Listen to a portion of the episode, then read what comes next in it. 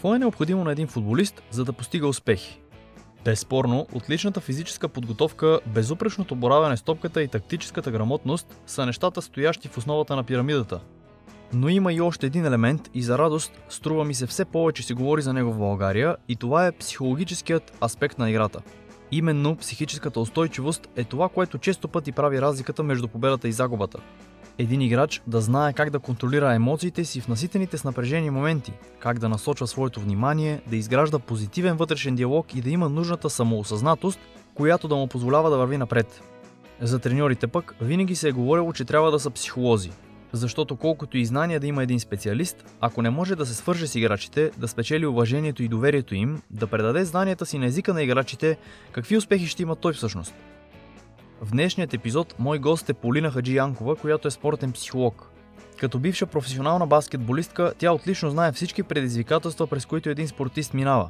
А като магистър по спортна психология и бъдещ докторант, тя е натрупала и необходимите академични знания за това да може да помогне на атлетите да подобряват своето представяне. В разговора ни обсъждаме теми като целеполагане, справяне с предстартовата треска, даване на обратна връзка, ролята на родителите, какво са менталните тренировки и още много други любопитни въпроси. Поли споделя още и за качествата нужни на един треньор, за да бъде добър психолог, а също така дава и някои практични съвети за играчите.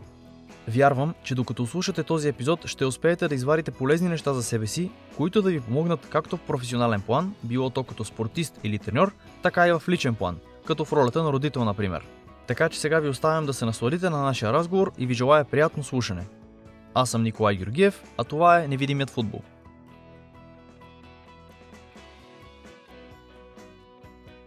Здравейте! Добре дошли в новият епизод на Невидимият футбол. Днес имам удоволствието да ми гостува Полина Хаджи Янкова, която е спортен психолог и днес с нея ще, ще навлезем в дебрите на, така, на спортната психология. Ще си поговорим повече за това как тя може да ни помогне да се представим по-добре на терена. Поли, здравей и добре дошла!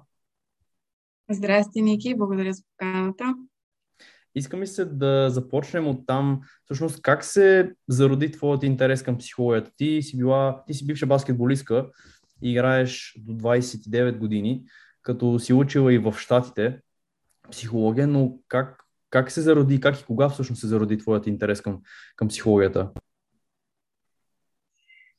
Точно така, аз съм бивша баскетболистка. А, истината е, че може би когато отидох в Штатите и трябваше да си избирам някаква специалност, която да уча, след като получих пълна спортна стипендия да играя баскетбол там, честно казано не бях помислила и си казах, аз идвам да играя баскетбол, въобще не ми е важно какво точно ще уча. Естествено, човек на 17-18 години нали, а, има това мислене и ми, ми беше интересно да си избирам, но а, реално съм зле с точните науки, така да кажем. А, и изведнъж видях психология, не бях чувала много за психологията, не бях а, така не познавах психолози, камо ли пък, нали, спортна психология въобще тогава не беше толкова популярна за мен. И а, ми стана интересно, реших, че това е специалност, която би ми помагала, а, освен в спорта и в живота. Беше ми интересно, и, а, и така, лека по лека започнах тогава. Въобще нали, не съм предполагала и не съм а, си мислила за това, което ми се случва в момента, че би могло да стане. Не беше това идеята в никакъв случай. Споделяш, че ти го записваш с идеята да ти е помагала, да ти помага в спорта и в живота, докато играеш. Всъщност, какъв е твоят опит с психологията?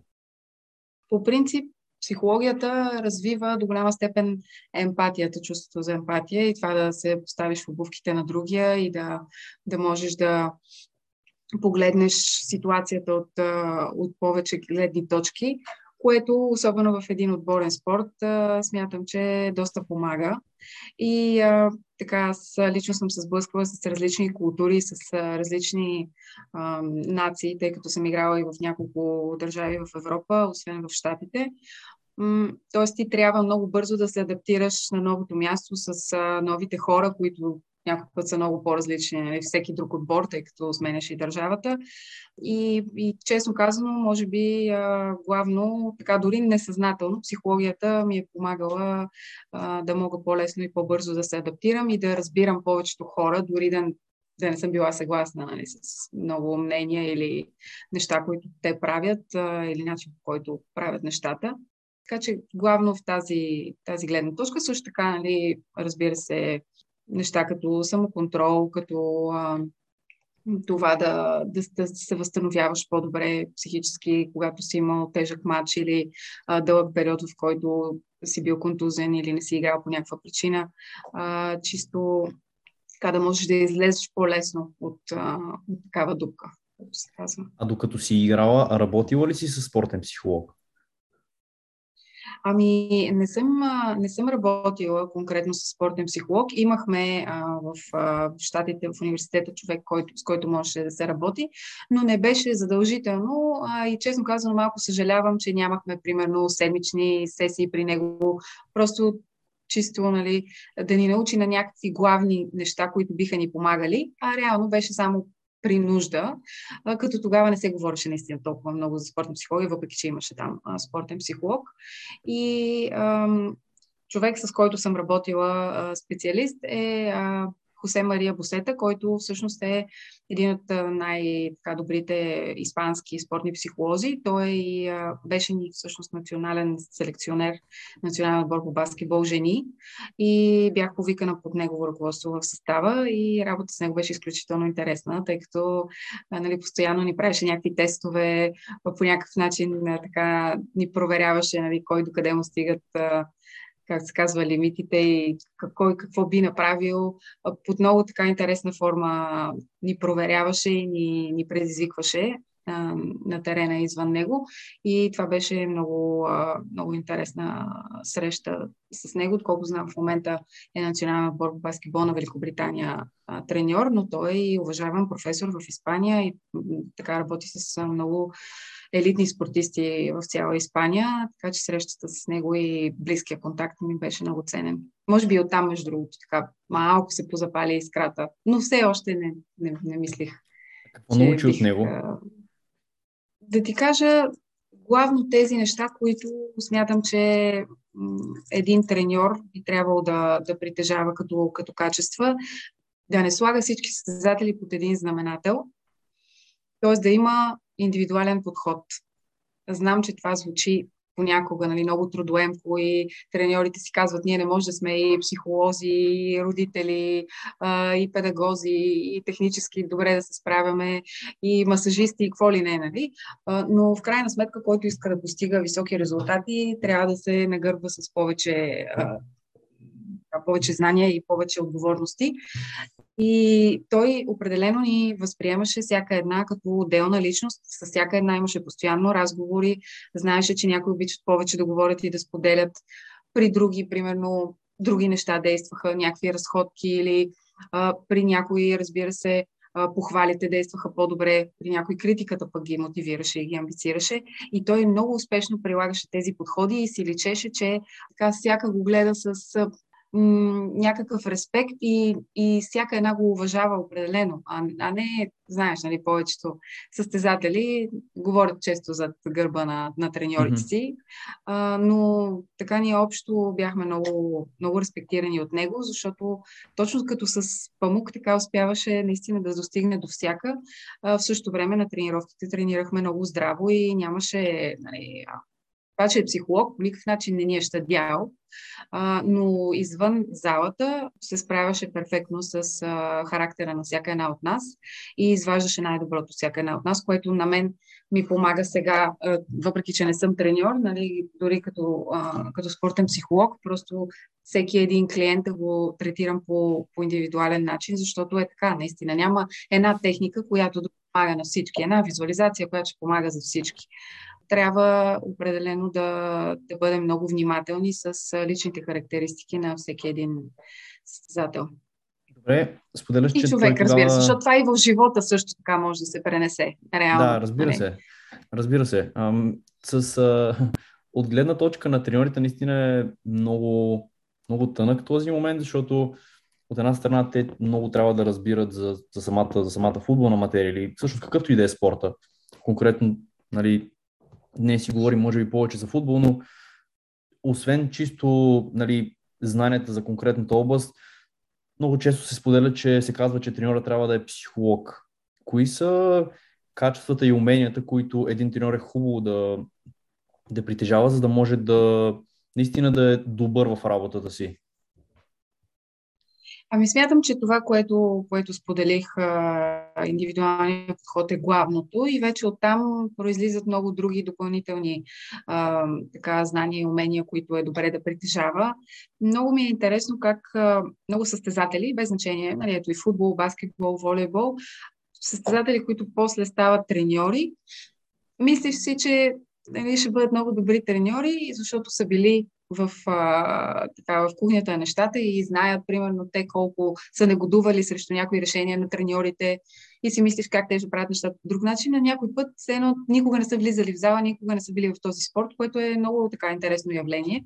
А, но а, това, което е много важно също така, пак емпатията да бъде на високо ниво и емоционалната интелигентност на, на дадения специалист, защото има много ситуации, в които ти трябва да усетиш твоите състезатели, кога имат нужда от половин ден почивка, кога има нужда да има разнообразиш тренировката, по какъвто и да е начин. Има хиляди начини, по които това може да стане, а пък масово се върви по така един тертип, нали, ние същи тренировки до откат, това е, знаеш, старото мислене.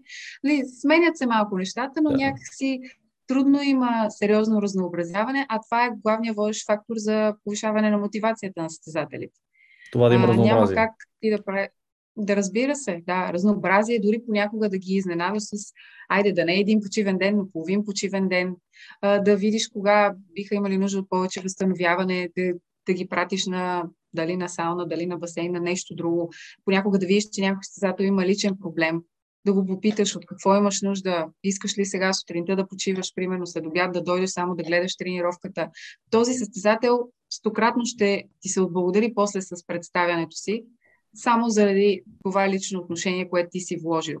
А пък треньорите много често си мислят, ето сега аз не мога на него така да му кажа, другите тренират тук от две седмици, нали, супер изморени, ще стане проблем, да, но след седмица някой друг ще има нещо друго, за което ти би могъл да го погледнеш чисто човешки и да, да му подадеш ръка и да, да, раз, да усети той, че ти го разбираш и си там за него и че на първо място не са резултатите. Да, разбира се, окей, всеки клуб нали, си има цели, в началото на сезона се казват, а, следват се, но в крайна сметка, ако нямаш едни хора, които искат да работят за теб, целите ти отиват по дяволите. Със нали? сигурност и, и... Просто...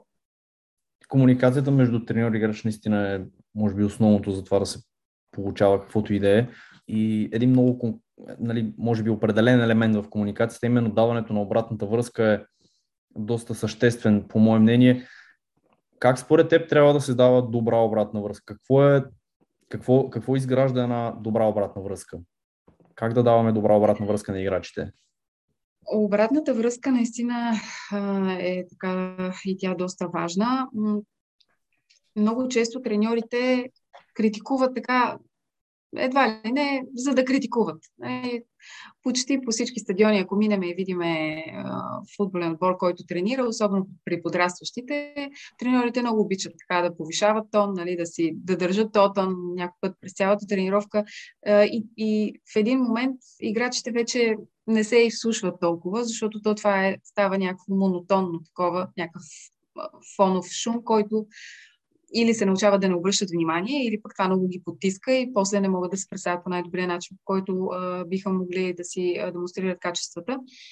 Но обратната връзка наистина трябва да бъде и тя доста така финно поднесена. Сигурно си чувал така за за сандвича, наречен нали, то, обрат, за обратната връзка, сандвич фидбек от, от английски.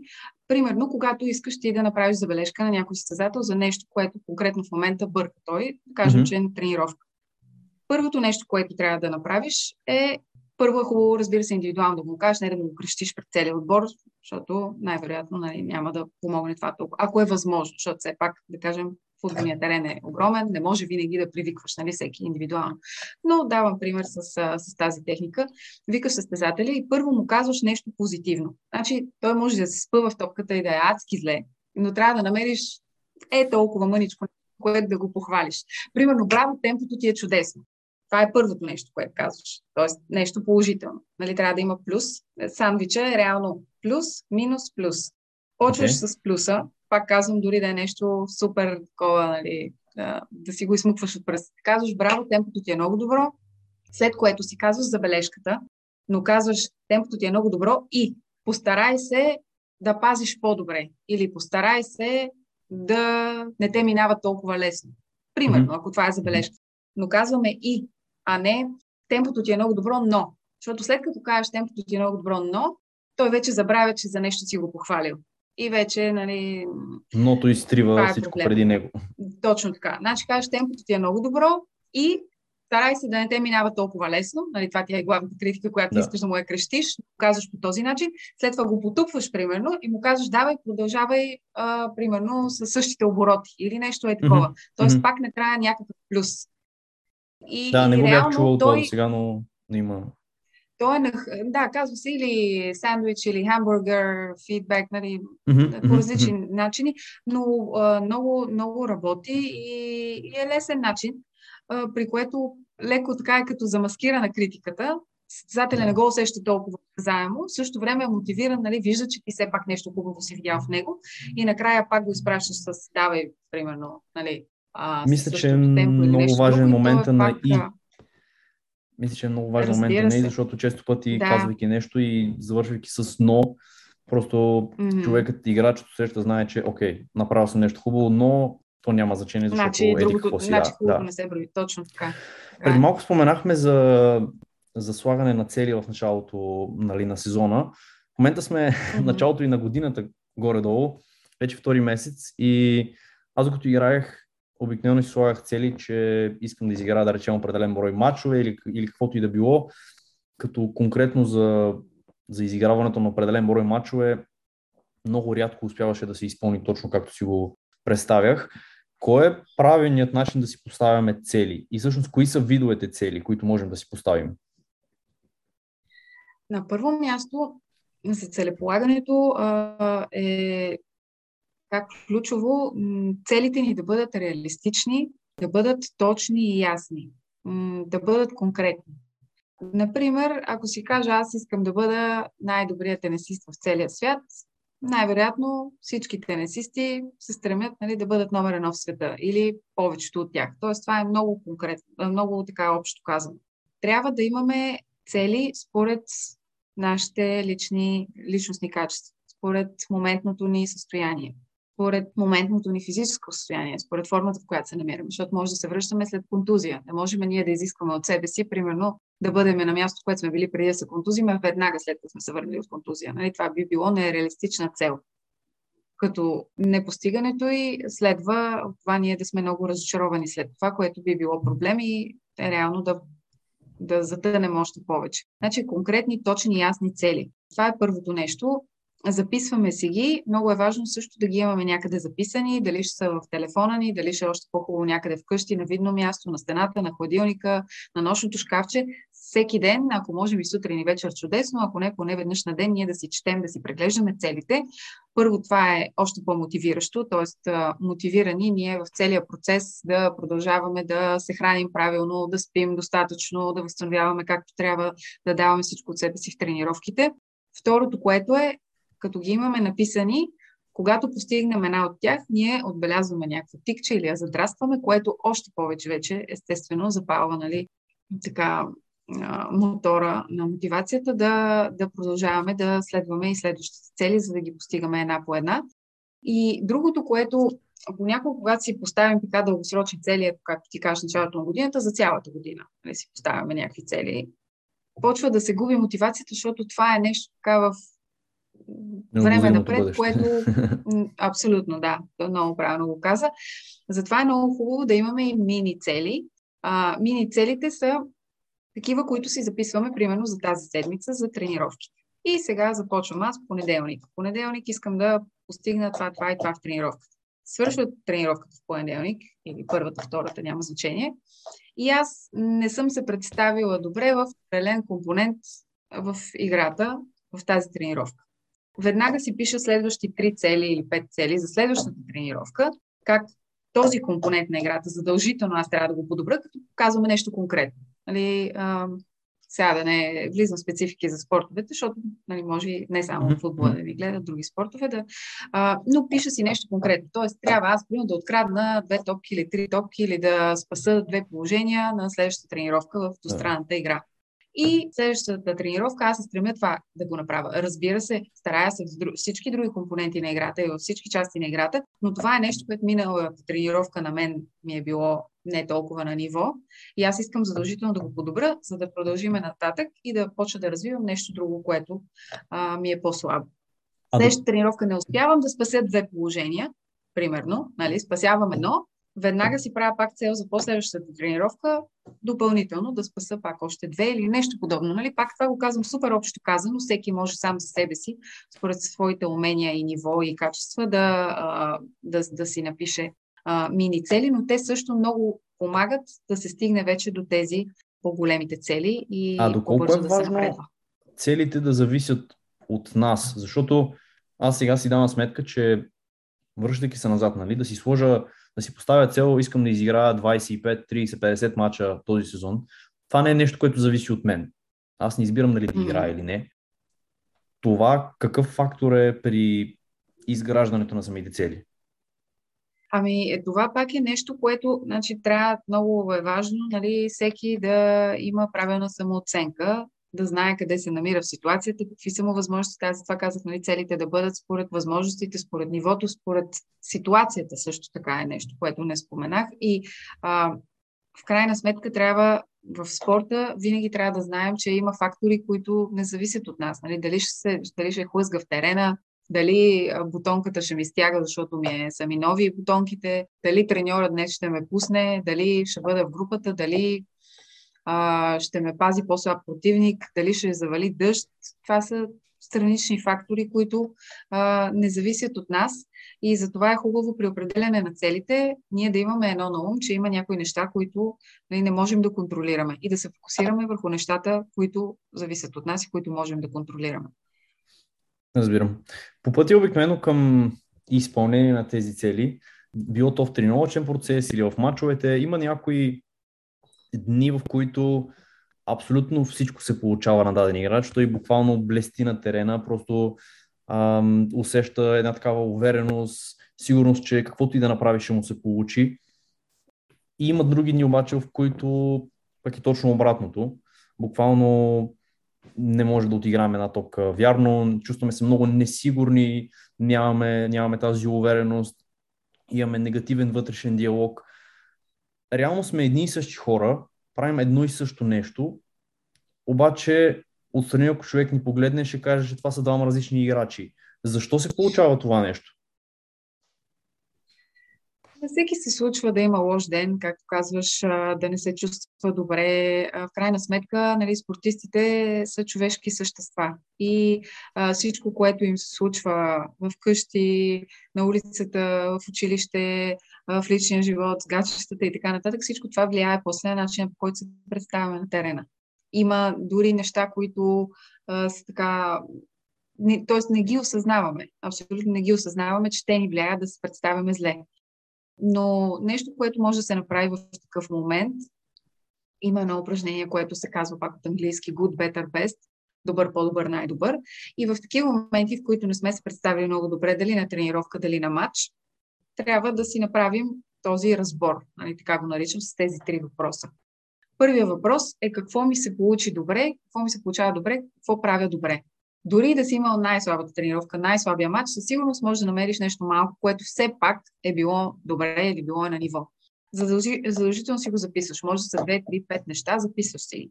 Втория въпрос е къде сбърках, върху какво трябва да поработя повече, отново си записваш. И третия въпрос е а, какво трябва да подобря, какво трябва да елиминирам, какво трябва да добавя, какво трябва да направя, за да стана най-добрата версия на себе си.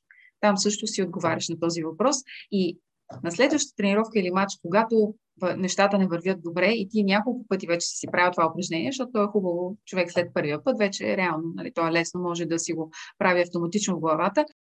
Знае, винаги първото нещо, за което се е сещал е какво съм направил добре, кое ми се получаваше. И дори нищо да не се получава на тази тренировка или на този матч, ти имаш две-три неща, които знаеш, че ги правиш добре, дори те да са най-елементарни. Почваш да ги правиш тях и оттам лека по лека нещата почват да вървят, защото, нали, как се казва, едно нещо да правиш добре, е хубаво да правиш повече от него. А, оттам натрупваш увереност, оттам почват и другите неща да се получават. Всъщност, замисляйки се, според мен това идва изцяло от състоянието, в което сме. Тоест, ние в този и в двата дни, в този, в който сме се представили много добре и в другия, ние сме едни и същи хора, но просто самото ни състояние е много различно. Има ли как един атлет да се научи или по някакъв начин да бъде в такова върхово състояние, ако не всеки път, поне в 8, 9, 10 случая, в които излиза да се, да се представи. Тоест той съзнателно да се, да се вкара в подобно състояние. По принцип съществува значителна разлика между а, уменията, които притежаваме и а, така, способността ни да ги използваме в различни моменти и в различни ситуации. Саморегулацията на спортиста е много важна, това вече е така до личен контрол, но главно опита помага в тези ситуации, защото а, така опитният спортист е имал много неуспешни опити преди това. И аз съм на мнение, че а, многото неуспешни опити а, водят така до върхови постижения. Много рядко някой се появява така на сцената и се справя страхотно още от първия път. И както казваш, това е един път. Ние искаме, нали, 8 от 9 или от 10 пъти да, да се представяме на ниво, което е много трудно и обикновено идва с, с опита. Пак казвам и а, вече нивото на саморегулация на спортиста и при някои а, помагат менталните тренировки. Има някои хора, които нямат нужда от това нещо и нищо не ги притеснява, но това са много малко и бих казала така почти единици. Споделяйки ментални тренировки, какво визираш под ментални тренировки? Цялостно работата с а, един а, спортен психолог бих нарекла ментална тренировка, защото това са редица упражнения, които ние правим. Вече естествено много зависи, различни са предизвикателствата пред всеки един спортист. И вече според това, което, според целите, които ние гоним, какво да елиминираме като поведение при съответния спортист, какво да добавим, дали имаме работа с самооценката, дали с предсъстезателна тревожност, дали с понижена мотивация, дали с някакво прегаряне, дали с някакви конфликти в отбора, дали между съотборници, дали между състезател и треньор, дали нещо друго, а, си има съответни упражнения, които ние правим а, и това всичко може да бъде наречено ментална тренировка. А, защото а, реално мозъка е като мускул и когато искаме да влязем в добра спортна форма, нали, ние не отиваме един път на фитнес и да очакваме вече да сме а, страхотни атлети. По същия начин а, работата с, а, с мен, нали, това много често го обяснявам на самите клиенти или когато родители пращат а, деца, тинейджери при мен, че с магическа пръчка от един път нали, трудно може нещо да, да се постигне. Най-малкото, примерно, първата сесия е чисто опознавателна. Особено ако говорим за тинейджери деца, предвид спецификите на възрастта, нали, поне веднъж, два пъти а, е за самото начало, за да може да придобият пък те увери, а, доверие в мен и да, да се вслушват в това, което, което бих им казала и което бих ги посъветвала.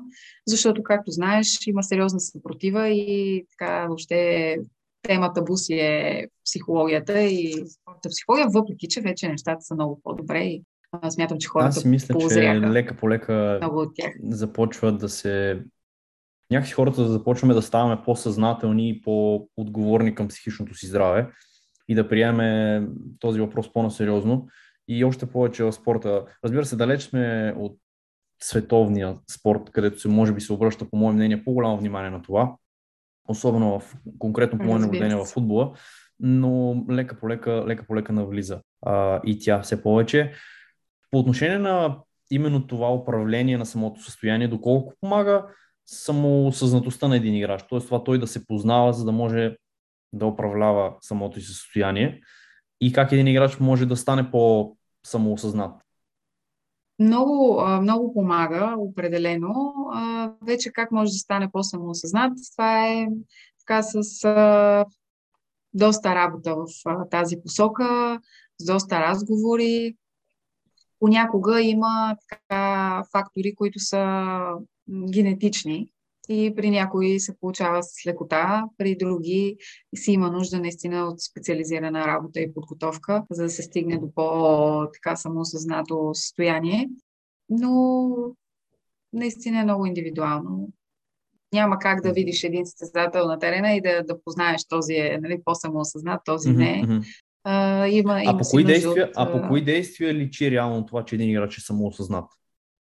Трябва един състезател да го наблюдаваш а, повече време. Нали? Не може от един матч да, да, от някакво действие да решиш той самосъзнат ли е, не е ли. Принципно трябва да се, а, примерно, ако си а, нали, специалист в тази област, трябва да посетиш поне една-две тренировки, а, поне един-два мача, за да можеш горе-долу така да, да, направиш, да си направиш някаква преценка този състезател и разбира се, нали, среща с него лични разговори, а, за да можеш да разбереш малко повече. Аз съм доста против а, това някой да бъде така, да му се поставят етикети от, нали, от един матч, да кажеш, то става, то не става, или а, то има сериозни проблеми в главата, или то пък е пълно перде и нали, каквото и да стане, няма да има никакъв проблем. Това обикновено е доста така генерализирано и един матч е много малка извадка от целият контекст, така че да, да можем да се, да се прецени Абсолютно. само това. Нещо друго ми се иска да, да обсъдим при цялата така глобализация и комерциализация на спорта. Все повече стрес има в днешно време в спорта. Как може един играч да се научи да, да управлява този, този стрес, особено тази предстартова треска, която често пъти се, се проявява от даден играч и спортист като цяло? Това е нещо, което м- може, разбира се, да се овладее. Понякога при мен идват а, спортисти с много силно развита предсъзнателна тревожност и до такива състояния се стига, че а, нали, сега не знам дали бих изпадала в такива подробности, но може би е хубаво да се каже а, деца, които примерно им се гади преди, а, преди състезание, преди матч, допълнителни неща се случват, когато започне матча. Нали, вече говоря за психосоматика сериозна, която това означава, че много дълго време е натрупвана тази председателна тревожност, нищо не е правено по темата и а, в един момент вече а, психосоматичните прояви са доста сериозни и това е много неприятно нали, за самия състезател и за ако е дете, вече за родителите му още повече. В много случаи нали, това се обърква с някакъв, някакъв здравословен проблем, ходи се по болници. Нали, това е много примери има такива. И тогава трудно се повлиява, но въпреки това нали, има, така има и в моята практика случаи, в които усилената работа помага. Но най-добре е, когато се усети, че има някакви зачатъци на, на някаква тревожност. Като казвам тревожност, тук да не бъркаме, нали, че е, трябва да сме, да не чувстваме нищо преди, преди матч. Това е най-грешното, защото това е, най, това е предстартовата апатия, което всъщност е най-негативното и най-лошото предстартово състояние, което, в което може да изпаднем. Нали, тогава не ни пука въобще, тотално сме абдикирали и защо се занимаваме тогава с футбол, с спорт или с каквото и да е, няма, няма смисъл. Като щом има предстателна тревожност, разбира се, това е поправимо и предстартовата апатия е поправима, но там вече е нали, много тежко положението. Така че то трябва да има някакво вълнение. Аз много често нали, коментирам с, с моите клиенти как трябва да се вълнуваме за матча, като за някакъв празник. В крайна сметка ние полагаме толкова усилия целогодишно или години наред и така нататък, лишения, точно заради мачовете, нали? за да покажем какво сме научили през всички тези години, какво сме постигнали. И, и ако ние не възприемаме мача или състезанието до някакъв празник, а, тогава няма смисъл да продължаваме да занимаваме с този вид спорт. Как да го възприемаме като празник? Нали, нас ни е страх и има напрежение. Трябва да се опитаме този страх и напрежение да ги обърнем в ентусиазъм и въодушевление, както примерно за някакъв рожден ден твоя рожден ден, най-вероятно, примерно, нали, ставаш сутринта и ти, и ти си развълнуван, че ще имаш празник. Чувстваш нали, някакви пеперуди в стомаха, да, да го наречем, и, и, и ти знаеш, че това е заради нещо хубаво и го приемаш това чувство, защото си знаеш, че имаш рожден ден и това е окей. Okay. В същия случай трябва да го приемем като наближава матча. Усещам аз тези пеперуди и този, нали, а, така, това, този ентусиазъм. И обаче в повече случаи ние си казваме, нали, ужас, това е страх, това е притеснение, не искам да го чувствам това ужас, пак така се чувствам и се опитват да, а, да прогони тези чувства и обикновено те те заливат с още по-голяма сила да. и тогава вече става голям проблем. А когато възприемем, че матча за нас е празник, ние всичко правим за да дойде матча, нали? Иначе за какво се състезаваме? Приемем този лек дискомфорт, имаме някакво душение, ентусиазъм, обаче това са чувства, които дори лек дискомфорт да ни, да ни носят, ние ги приемаме. Нали, опитваме се да ги приемем, okay. защото знаем, че те са съвсем нормални за деня на матч. И когато да. ги приемем, нали, някакси по-лесно вече а, минава времето до мача и вече началото на мача не ни се струва толкова страшно. Разбирам. Също времено, когато имаме... Нали, когато... Това е някакъв извинявай, че съм. Това е нали, някакъв да. съвсем къв лек пример, който а, с прости думи може да бъде, може да бъде обяснено. Нали? Иначе, разбира се, си трябва доста по-сериозна а, така, ментална тренировка за случаи, които са по-задълбочени и а, в повечето случаи, между другото, това идва от а, някакви външни фактори, допълнителния стрес. И тези хора не могат да се справят с дадени очаквания и оттам, а, оттам идва, идва по-сериозната предсъзнателна тревожност. А когато в случаите, в които не изиграем добър матч. На мен често ми се, често, често имало е случаи, в които ми се е случвало да направя един, два или три последователни недобри матча и да започна да се чувствам зле, защото ам, аз обвързвам своята си стойност като човек с моето представяне на терена. Как може един играч да разграничи двете неща и това как се представя на терена или където и да било в, в спорта, по никакъв начин да не влияе на неговата себеоценка за, нали, за неговата себеоценка за, за него като човек всъщност.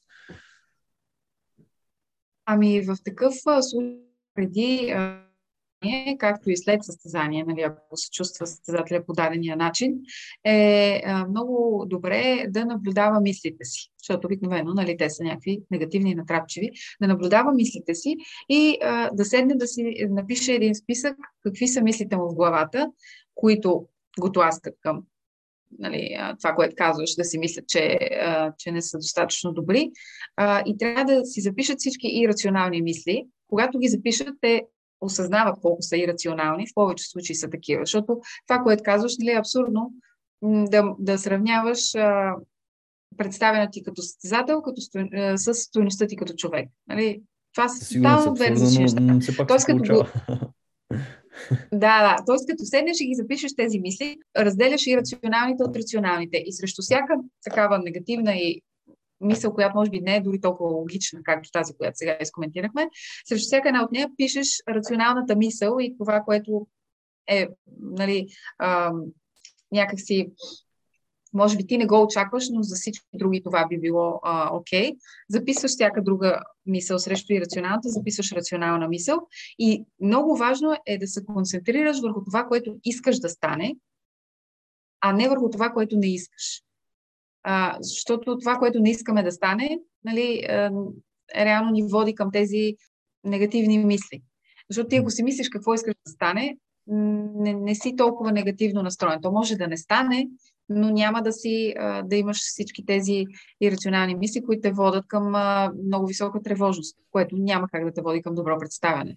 Аз това, което за себе си съм забелязал, е, че когато изпадна в състояние, в които имам такъв тип тревожни мисли и чисто психически не съм добре и не ми се говори. А, за мен лично много помага, дори в момента след като вече не играя, е да седна и да си го разпиша в, в един тефтер. Просто всичко, което ми минава през главата, не е нужно нали, да го оборвам, но просто да го, да го излея на белия лист хартия и сякаш по този начин просто го, го изкарвам от себе си и освобождавам едно такова психическо а, пространство в главата си а, и все едно съм го споделил на човек. И лично за мен това много работи. Не знам ти какво, дали имаш наблюдение и опит с тази, с тази практика конкретно. Ами виждаш ли, ти несъзнателно реално си направил нещо подобно, което нали, ти казах преди малко. Тоест, ако нали, някой не ти го е бил казал, ти го правиш, защото си усетил такава потребност, което само по себе си а, показва, че това нещо ще ти помогне. Щом си го усетил като потребност и сам си видял, че работи за теб. Така че а, нали, своеобразното така писане на дневник а, винаги помага, а, но специално така за, за такъв тип мачове и такива състояния още повече. Ти работиш с малки и с големи, доколкото аз знам. Работиш в, помагаш на Арес. В, преди самия разговор сподели, че ако не се върши с Бойко Величков, също, а, също работите Точно заедно. така, с неговата академия, да. Да, забелязваш ли разлики в а, казусите, с които идват при теб по-малките, да речем, не знам ако работиш толкова малки, 12-13 годишни, предполагам и с по-големите, да речем, около 20 годишни и 20 и нагоре?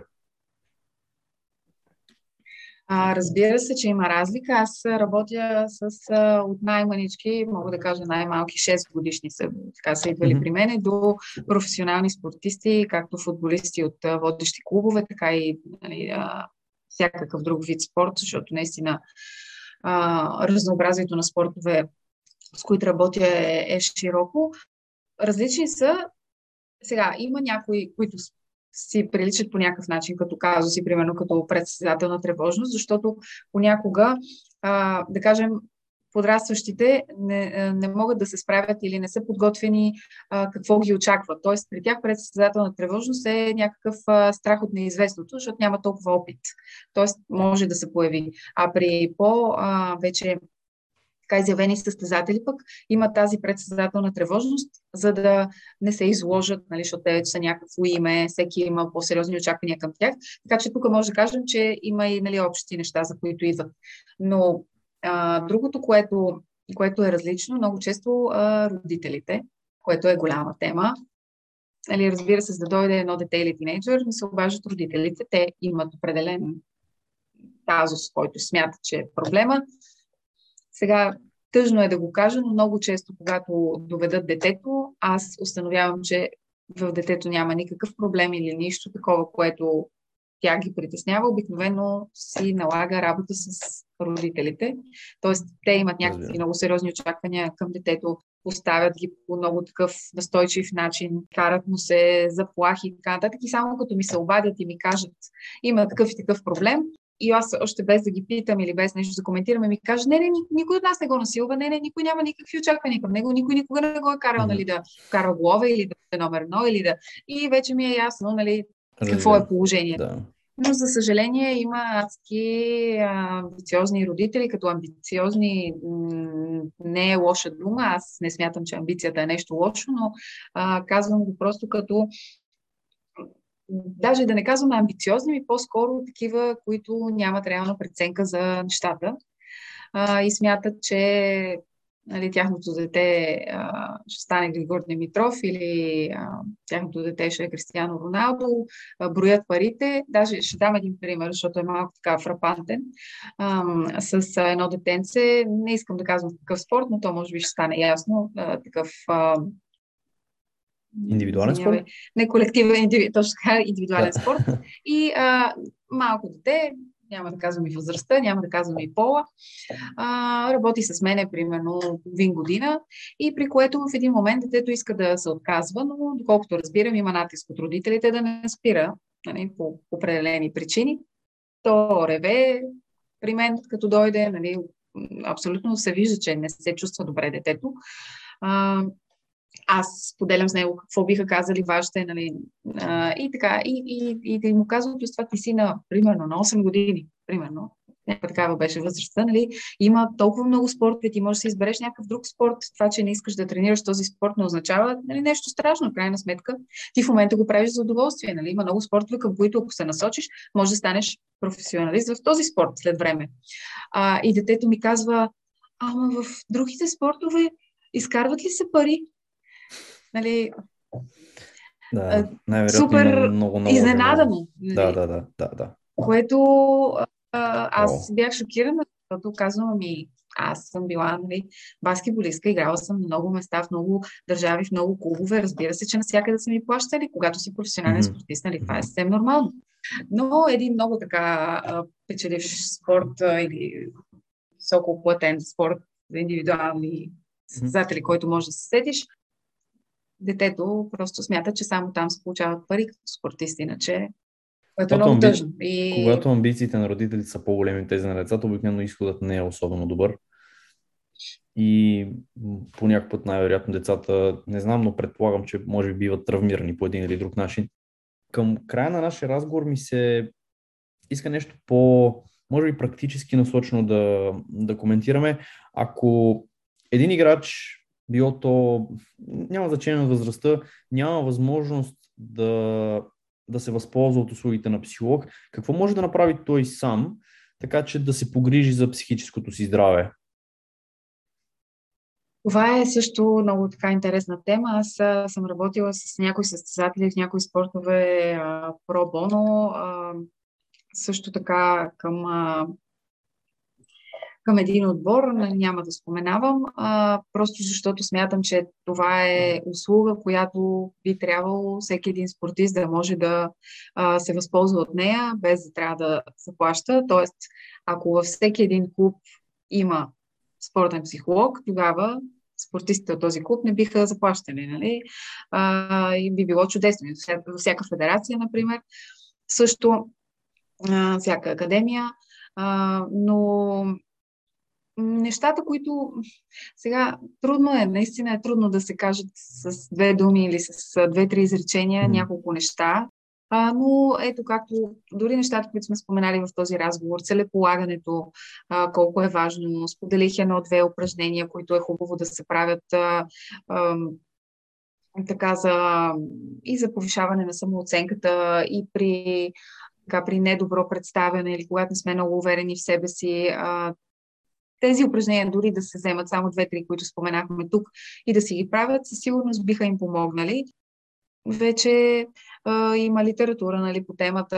Аз а, имам амбицията да така обещава съм си на себе си, бях направила едно а, онлайн ръководство на спортиста, което обаче, тъй като е онлайн, малко нали, аз обичам да чета книги, да си ги хвана в ръцете и да ги чета и затова съм обещала пред себе си, че ще направя книжно издание, както така съм решила и за треньорите и за родителите на спортисти а, да напиша нещо, което така е в подготовка. И смятам, че е на доста така приемливи цени. И смятам, че би било много по-лесно, нали, вместо да се плаща за консултации, защото повече спортисти, които работя, работим примерно веднъж седмично, което съм наясно, че за много други спортисти е много трудно да, да си го позволят, но така при купуване на една книга по темата, цената е двойно или тройно по-малко от една консултация, в същото време общо така имаш неща, които можеш сам да се упражняваш,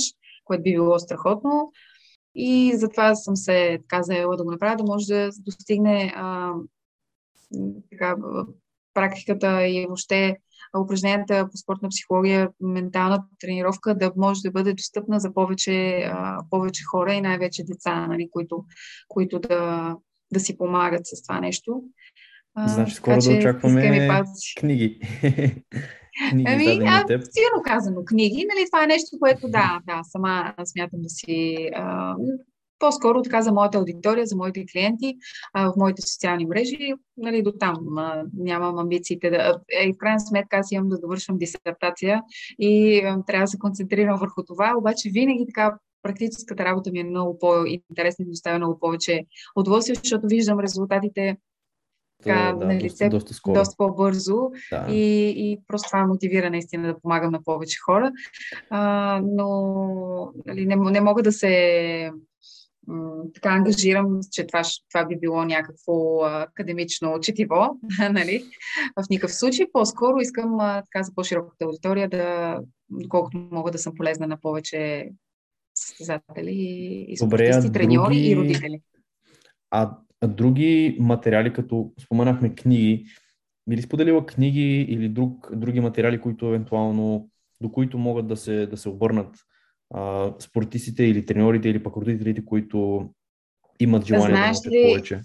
А, знаеш ли, Ники, за съжаление, наистина на българския пазар няма почти нищо. И а, дори студенти в Национална спортна академия, които са а, сега магистри, с, а, записали магистратура по спортна психология, се обръщат към мен да ме питат къде да търсят нали, литература, тъй като дори в академията имам изключително стари учебници. А, има някои по-нови, но те са много малко. Тоест, Добре, може ако да говорим за чуждестранна литература. Ами чуждестранна, аз такава си купувам, си поръчвам от, отвън. А, ми, има някои книги, които бих споделила, но по-скоро а, може би да го направим моделно в няк... или аз да, не знам, по някакъв начин да защото не са малко, а ми се искат да не сбъркам, нали, да, да кажа. Ако искаш, може, може да, да ги провериш и да ги оставим в описанието под самият епизод. Две, три, четири книги, които смяташ, да. че биха били полезни и в отдолу в описанието хората могат да се да ги. Чудесно. Просто да, искам да, да съм нали, точна от към, okay, от към автори и заглавия, тъй като са чуждестранни, нали, за да не объркаме, най-добре ще бъде да ги оставим долу а, и биха били много полезни. Супер. Какво би ти искал на теб да видиш по отношение на спортната психология за напред в България? Това, което а, ти казах малко по-рано, наистина, а, според мен идеалният вариант би бил а, всяка федерация в България да работи с спортен психолог. Има такива, т.е. това не са една и две, нали, да, не, да не казваме, че няма.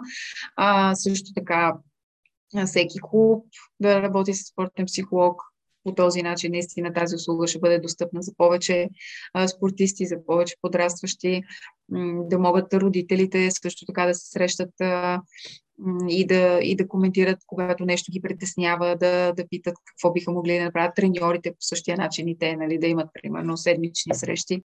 Много би било, би било полезно, много а, би помогнало.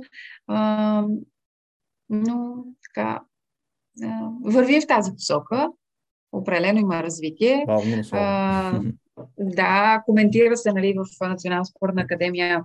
А, коментираме сега такава програма за бакалаври, да има също така спортна психология, тъй като се започва от магистри, което би било чудесно, наистина, да се обучават още по-отрано и да добият още повече знания и така ще се обучават повече квалифицирани специалисти и оттам реално интересът може би да е по-голям. Супер. И за финал, какво би съветвала, да речем, можеш ли да дадеш три, три съвета за, да, за, за всеки спортист, който може да, които биха били полезни чисто на, на чисто от психологическа гледна точка? Ами, три съвета. Така, първото нещо наистина може би е да си поставяме конкретни реалистични цели а, и, а, както коментирахме малко по-рано, да бъдат такива, които да знаем, че а, зависят от нас, т.е.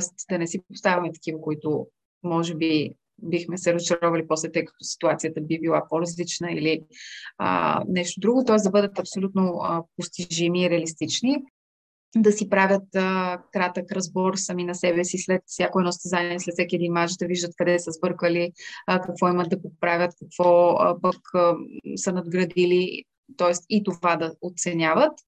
И третото, което бих казала е а, да си направят така една оценка за себе си на, а, на самоувереността си, да си напишат а, всички а, положителни качества, които притежават и като личности и като състезатели, т.е. чисто спортно-технически качества, които притежават, а, да си нарисуват, да си направят нещо като така един своеобразен портрет, профил, собствен. И също това нещо някъде вкъщи, на видно място на стената, а, да не забравят просто какви качества притежават, защото а, в спорта, както и в живота, ситуациите се менят изключително бързо. И ако човек бързо не вземе решение какво да направи, пропуска момента, разбира се, а, и понякога ние може да притежаваме адски много положителни качества. Но когато не ги помним, забравяме, не им обръщаме внимание, не ги използваме толкова много, няма голям смисъл, че ги притежаваме. И реално хубаво е да, да, да сме си ги написали, някъде да ги имаме пред себе си, всеки ден да, да знаем ние с какъв арсенал от качества разполагаме, както на терена, така и в живота, и да използваме тези качества. Примерно казвам си, днес ще си развивам а, самоконтрола, днес ще си развивам качеството а, борбеност, примерно. И правим различни упражнения в деня, които биха ни помогнали да, да подобрим това качество.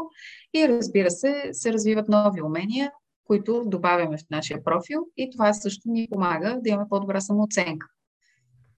Супер. И един наистина последен въпрос за финал. Какво, Добре. тъй като подкаст се казва Невидимият футбол и обикновено и идеята е да, нали, да се да се покаже и да се обясни това, което обикновено не се разбира и не се вижда до там, явно. Какво не разбират хората по отношение на работата на спортния психолог? Може би това, че наистина, както и с треньорите, подходът е индивидуален.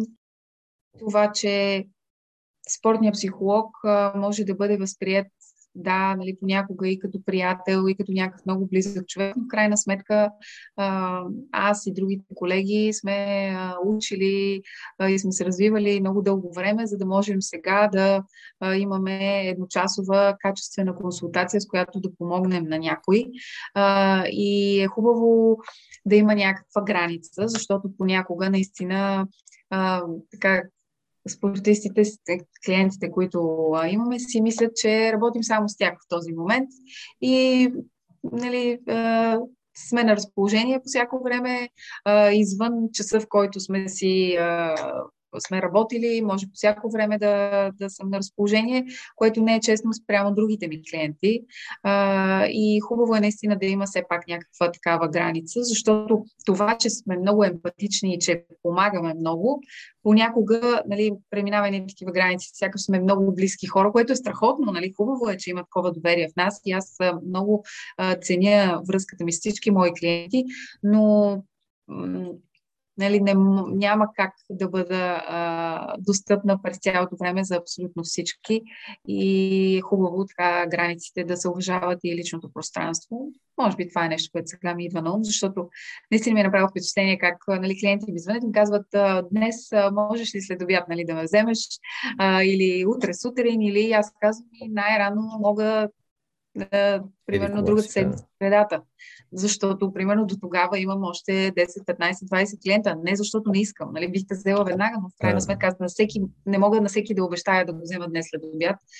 А, първо, че аз имам личен живот и въобще, нали, живот, това е едното на ръка, но дори това да не е съществува, просто работя наистина с немалко клиенти и няма как един заради друг да, да пренебрегна. Всеки му е най-важно, всеки други ден има матч и иска утре да дойде, ама нали, не може в последния момент да...